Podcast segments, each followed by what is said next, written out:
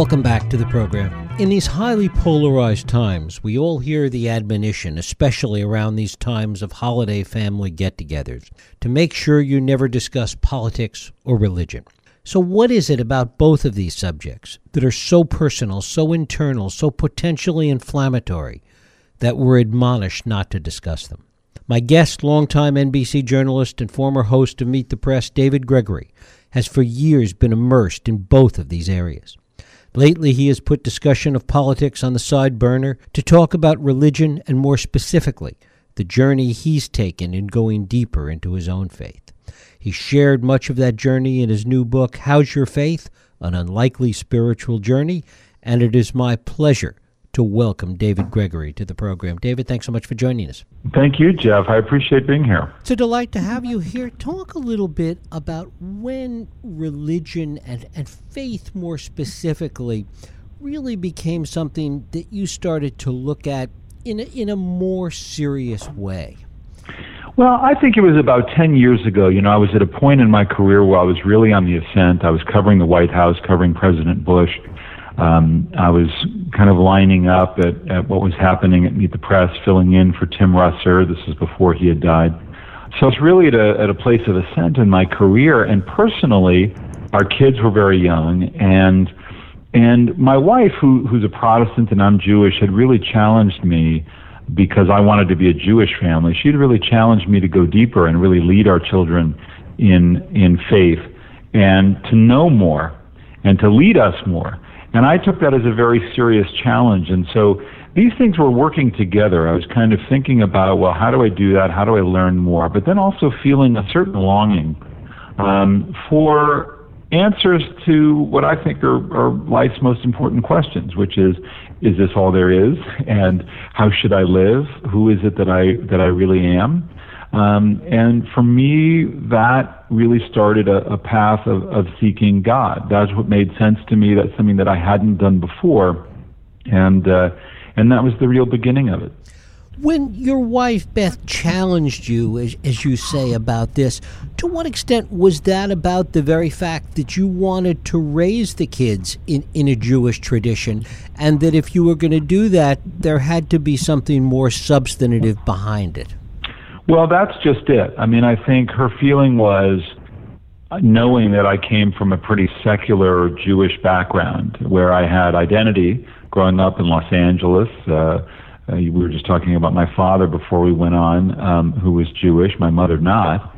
But it was a very ethnic kind of cultural identity. I was just Jewish. And I think for Beth, who grew up uh, in the Methodist Church and is a person of strong faith and came from those uh, values, that wasn't enough for her. So if if she were going to make the sacrifice, if she were going to compromise, then she'd want it to be something more meaningful for me and therefore for our children, other than just a, a kind of cultural identity. So that is how I, I took the challenge. But as I say, it, it, it what was happening at the same time was this own this this sense of longing, these these questions that were coming up for me, which I think was, uh, you know, something about um, a desire to be better, a desire to examine my life, a desire to think about what else was expected of me. You know, I'd been on a pretty singular path um, in my 20s and in my 30s um, of ambition, of seeking to get ahead in my career, and I did, um, and, and very quickly. And all of that had its costs, and I mean, it had certain spiritual costs for me. Um, and I was trying to get to the root of all that, I think.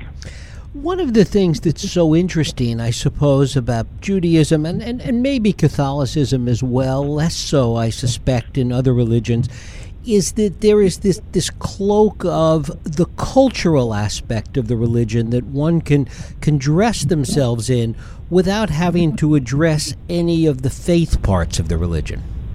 Yeah, I mean, look, I think that's true elsewhere in Christianity as well. Anytime you have a kind of cultural overlay to religious practice, um, you know, there's plenty of Christians who go to church, and that's part of the culture in which they live, their neighborhood, they're part of the country, and they're not really digging into what it is that they truly believe.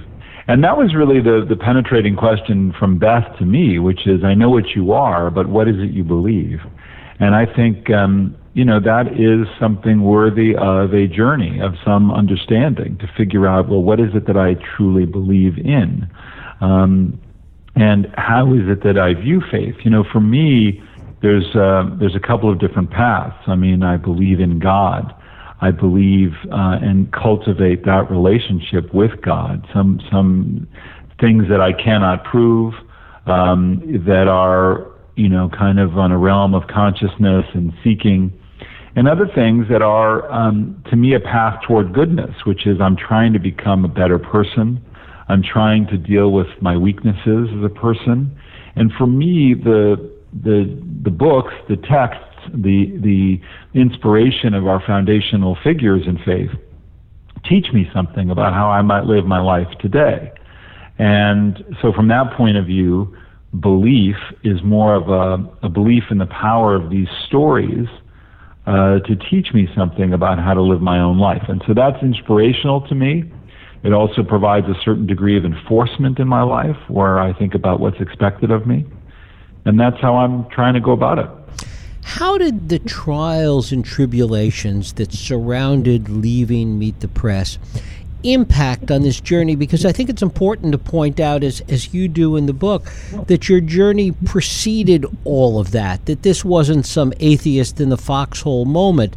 But to right. what extent did that experience, in some ways, infuse this ongoing journey? I guess I would describe it as that the the experience of faith for me moved from from the head to the heart in that experience. I think I was engaged in study of um, of religion, of Judaism in particular. I was engaged in trying to deepen my spiritual life um, through a focus on ethics and self improvement, and even you know a kind of spiritual consciousness. But as much as I thought I had perspective, you know, losing my job and my identity was a real kick in the behind. I mean, it was it was a real blow, and um, there are times when I thought, oh well, but my faith will help me with this, and the truth was, it wasn't strong enough. I wasn't strong enough, and so I I, I really, you know, I suffered. I I, I really um, I just had difficulties in this past year plus losing my job because I, I lost that sense of identity, pr- most pronounced, and you come from the show business background. You know, when you're on television and you're in the culture as a celebrity and so many people pay attention to you, you think, well, that must be really who I am. I must be a winner. I must be important because of those things.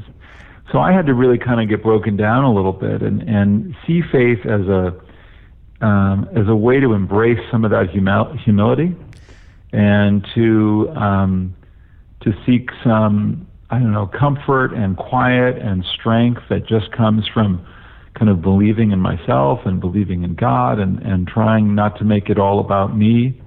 Um, trying to quiet myself a little bit, think about others more, and try to go through a little bit of that transition where I wasn't so insecure and so um, self-absorbed that I could think about other things as opposed to everything um, being somehow about me and where I stand in the world and how people view me. And that kind of, um, so I think for me, faith became something that helped to ground me more because in my faith and in my pursuit of whether it's trying to be better or just kind of spiritual awakening, I was also awakened to just how weak I am, how flawed I am, and you know, people say, oh, well, if you become a more faithful person, then you must think you're better than me. And I say, no, I mean, not at all. If anything, it just magnifies your weakness. And, but you live with a certain acceptance of how flawed you are, knowing that, um, you know, that God still loves you and that there's still an acceptance for that. It doesn't make life, you know, doesn't make you, doesn't necessarily make everything better or make your, you know, mistakes go away. How did that identity and having that identity and being on, on the path to at least trying to better understand it, how did that serve as a kind of fallback? Can you imagine what your Meet the Press experience might have been like were it not for that faith identity, if that hadn't been there in some way? Well, I mean, I guess I look at it a little bit differently. Like, what if it had been there a little bit more strongly?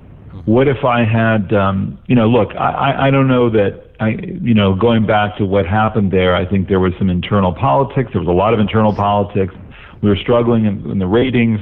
Um, there were some things that I was trying to do that maybe got a little bit more attention on the program. Um, so I don't know how we would have avoided that that constellation. I just think I mean I think the the mistake to take me out it was a mistake. I mean I think it was a bad decision, but um, I think the but the reality is if I had as I look back on it and try to internalize my piece of it, I wish I had been a little bit more focused on the people around me on um, how to how to make it so that we're we're more part of a team instead of it just being about me and how this is all impacting me. I think that that affected some of my relationships, and I, I certainly think it affected kind of my standing within the organization. Um, so I think for me, the idea of fallback is saying, well, could any could could I don't know that anything would have made a difference, but I might have been a happier and a better person if I had maybe approached all of these challenges a little bit differently in terms of how I uh, how I treated people around me and how I tried to lead the way um, you know, out of where we were. It's interesting in a broader cultural context. I couldn't help thinking of this in reading some of what you've written. Is that we look at millennials today in much the same way you talk about yourself in, in the early years is very self-centered very focused on on what it is they want to accomplish as far as their career very maniacal in that sense. And yet the one fundamental difference when we look at millennials today particularly in the workplace is that there's this requirement to work in teams. And, and it's yeah. just an interesting sit- cultural situation yeah, and I don't know, um, you know, the, the difference between the, the the millennials and then this kind of younger group. Still, I mean, I guess one of the things I would say is not only work in teams, but I think more of a, a kind of cultural awareness and the idea of, um, you know, working for businesses that have a sense of conscience and a sense of mission and purpose in the world. I think people really do seek a sense of purpose in their work. And um, and I think that's really important. I mean, I think I came to seek that and seek that now. But you know, I was in an industry in particular that, um, you know, that, that tends to reward people who are out for themselves if they have the talent to keep progressing. Um, and so the team concept gets diminished a little bit, mm-hmm. but but but people do well when they understand that they really are part of this larger team, and that if I, as an individual, you know, journalist, succeed, um, people around me are succeeding as well. And I think um, you know, not to dwell on it because I don't think I was responsible for everything that happened, but I do look at that sweep of, of my 20s and 30s and say, could have used a lot more working with others, could have used a lot less attention on myself, uh, could have been a lot more aware of how I was perceived by the people around me, not just the people above me. You know, I was very good at kind of managing up but not in managing sideways as much. But a lot of that is also a function of show business and of growing up in Hollywood, arguably. Yeah, no question. I mean, look, my dad, my dad, Don Gregory, um, uh, was a big uh, influence on me, an advisor to me, and, and helped kind of cultivate some of the, certainly cultivated the ambition and kind of how to how to go ahead and, and get ahead.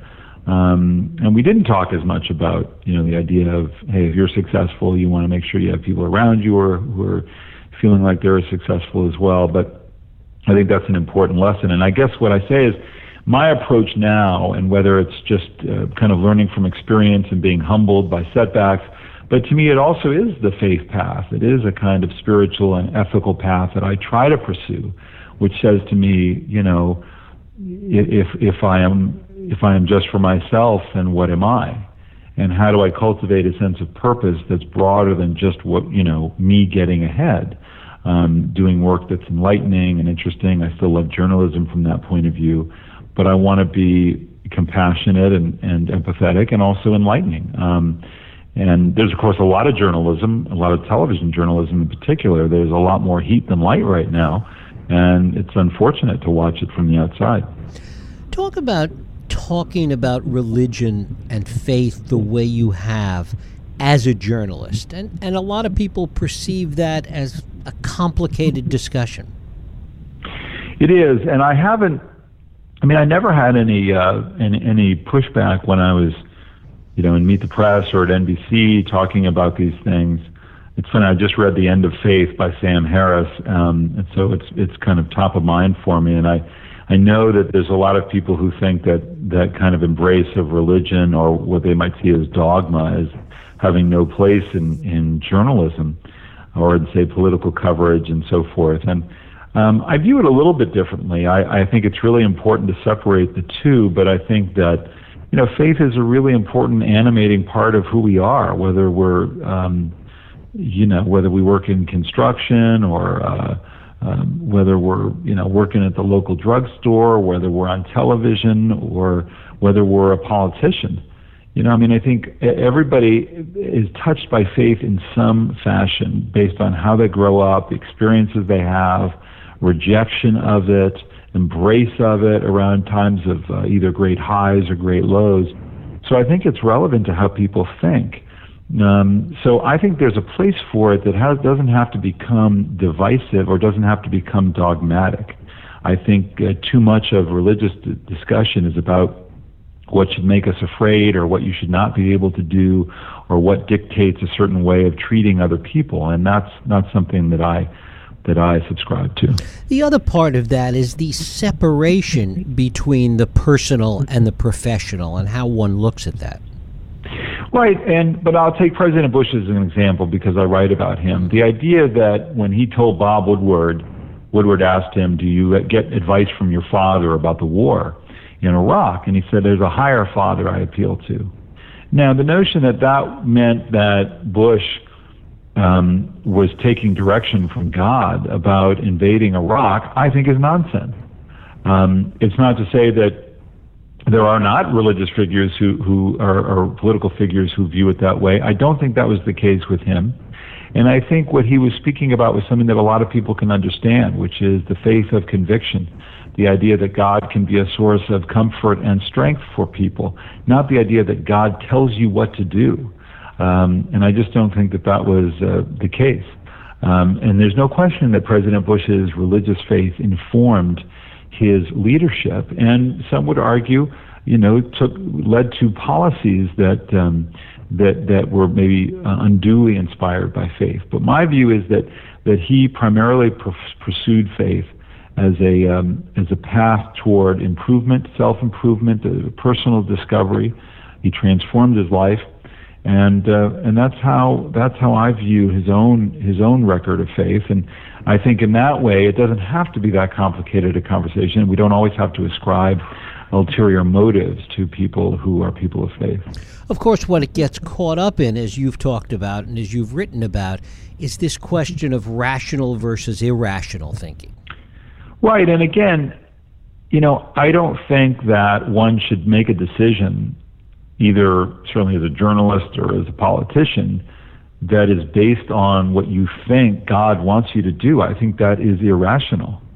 Um, uh, I think, you know, when the Pope appeals to politicians to consider the common good and certain lessons from our sacred text about how to treat strangers and and the poor, I think those are useful things to come to. I mean, and to consider, including how we should treat one another. Now, admittedly, there's picking and choosing, right? Because there's plenty of irrational beliefs in our uh, ancient books um, that have no place in, in civil society. Um, you know, we shouldn't be stoning adulterers or, you know, um, uh, people, you know, women who are virgins on their wedding day, or we shouldn't be killing people, you know, um, for not observing the Sabbath. I mean, I just don't think that that's um, you know that's what uh, our faith should lead us to just because it's written in the ancient books so i think there's no question that i think faith and a spiritual path can inform who we are and who we become without it crossing the line into um, decisions that are taken in that uh, based on that belief. Why has it become bringing it back around kind of to where we started so taboo to talk about these subjects today in part it's because it's gotten so politicized and and because the yeah. rhetoric is so heated and and the nexus between politics and religion today is so complicated. Yeah, and I think because in in politics, religion becomes about appealing to certain um, uh, orthodox groups. Um, I think of this in terms of appealing to Christian conservatives, where there are certain hot button issues that you have to espouse in order to get their vote. Um, I think uh, the same is true on the left, where the you know secularism is what is uh, is really prized. Um, look, we live in a secular republic. We are. We have a separation of church and state, and it ought to remain that way. And yet, we've always expected our political leaders to be people of faith in some fashion. Um, it's just who we are as a people. I think one of the reasons is that we have a difficulty in this kind of fear of offending each other. You know, as as someone now who has written about faith and talked a lot more about faith and read a lot more about faith, I'm very comfortable wrestling with these concepts, both the kind of um, you know spiritual consciousness, about belief, about the content of the ancient books, and even increasingly about atheism. I mean, you know, I was, as I was reading Sam Harris, I was thinking, wow, I mean, he's so smart, and there's just really some some important things to think about here about how we balance belief with rational thinking and and ethics um, with rational thinking, and what the role of uh, of faith really should be. Um, so I, I, I I'm happy to wrestle with these things because I don't think uh, what I don't like is certainty. I don't have certainty. I have doubts and I wrestle with things. And it's those people who present themselves to the world as having complete certainty that I think we have to be wary of. But I think we can have um, more fulsome discussions of faith and the role that it plays and then the role that it doesn't play in our public life without it being so divisive. Um, whether we look at the role that violence plays in, in, in, religions like Islam, as well as, as the other Abrahamic faiths, as opposed to Eastern religion. I mean, we, we ought to be able to take a, a particular view of that and take a look at it in particular because we have forces that we're spending so much time talking about and covering who are orthodox, um, you know, literalist, fundamentalist uh, Muslims who are lifting the text verbatim and meting out justice based on what the text says. So we ought to be able to engage in a real in a real dialogue about it. But you said the key word in that, which is certainty. And yeah. certainly part of the problem today is this desire because the world is so in flux, because we live in times that are changing so rapidly, et cetera, et cetera, that there is this kind of hunger for the kind of certainty that people felt maybe in the 50s or before. And that desire for certainty is what interferes with the ability, it seems, to have these kinds of discussions that we need to have. Yeah, I think that's an interesting point, and I think that's certainly true for some people. I don't know. I think there's also a lot of people who who just want to be happier, who want to feel um, who want to feel like they have uh, room in their life to be more peaceful, to take stock of their lives, to feel kind of more in control. And I think that's where you see this drift toward meditation and Eastern religion and just spirituality. How do we get to a place where we're able to really look inside of ourselves and try to get closer to God, however we understand God? And how do we find inspiration? And how do we try find meaning and purpose? That's kind of where I come back to, which is the reason I think the question that, that President Bush asked me, how's your faith, um, was so important because I think it invites me, uh, like it invites you, to say, well, let me sit with that question. Let me lean into that question a little bit. Well, how is my faith? Do I do I have it? Do, do is it as strong as it used to be? Is it as strong as I'd like it to be? Would my life be better if it were stronger? Um, is it what it was when I was a kid? And my my point is that my answers are no better than your answers. I just think the questions are worthwhile. So whether you seek certainty or whether you seek solace and comfort, or maybe you just you know like uh, wrestling with yourself and examining yourself, I think those are worthwhile things because I think ultimately happiness and goodness can come from a commitment to an ethical and spiritual and indeed faithful life. I happen to be, and as a Jew, I mean, I also think that that reason and rationality play an important role in that as well. David Gregory, the book is "How's Your Faith." An unlikely spiritual journey, just out from Simon and Schuster. David, I thank you so much for spending time with us today. I really appreciate it. It was uh, it was a lot of fun. Thanks. Thank you. We'll take a break. I'll be right back.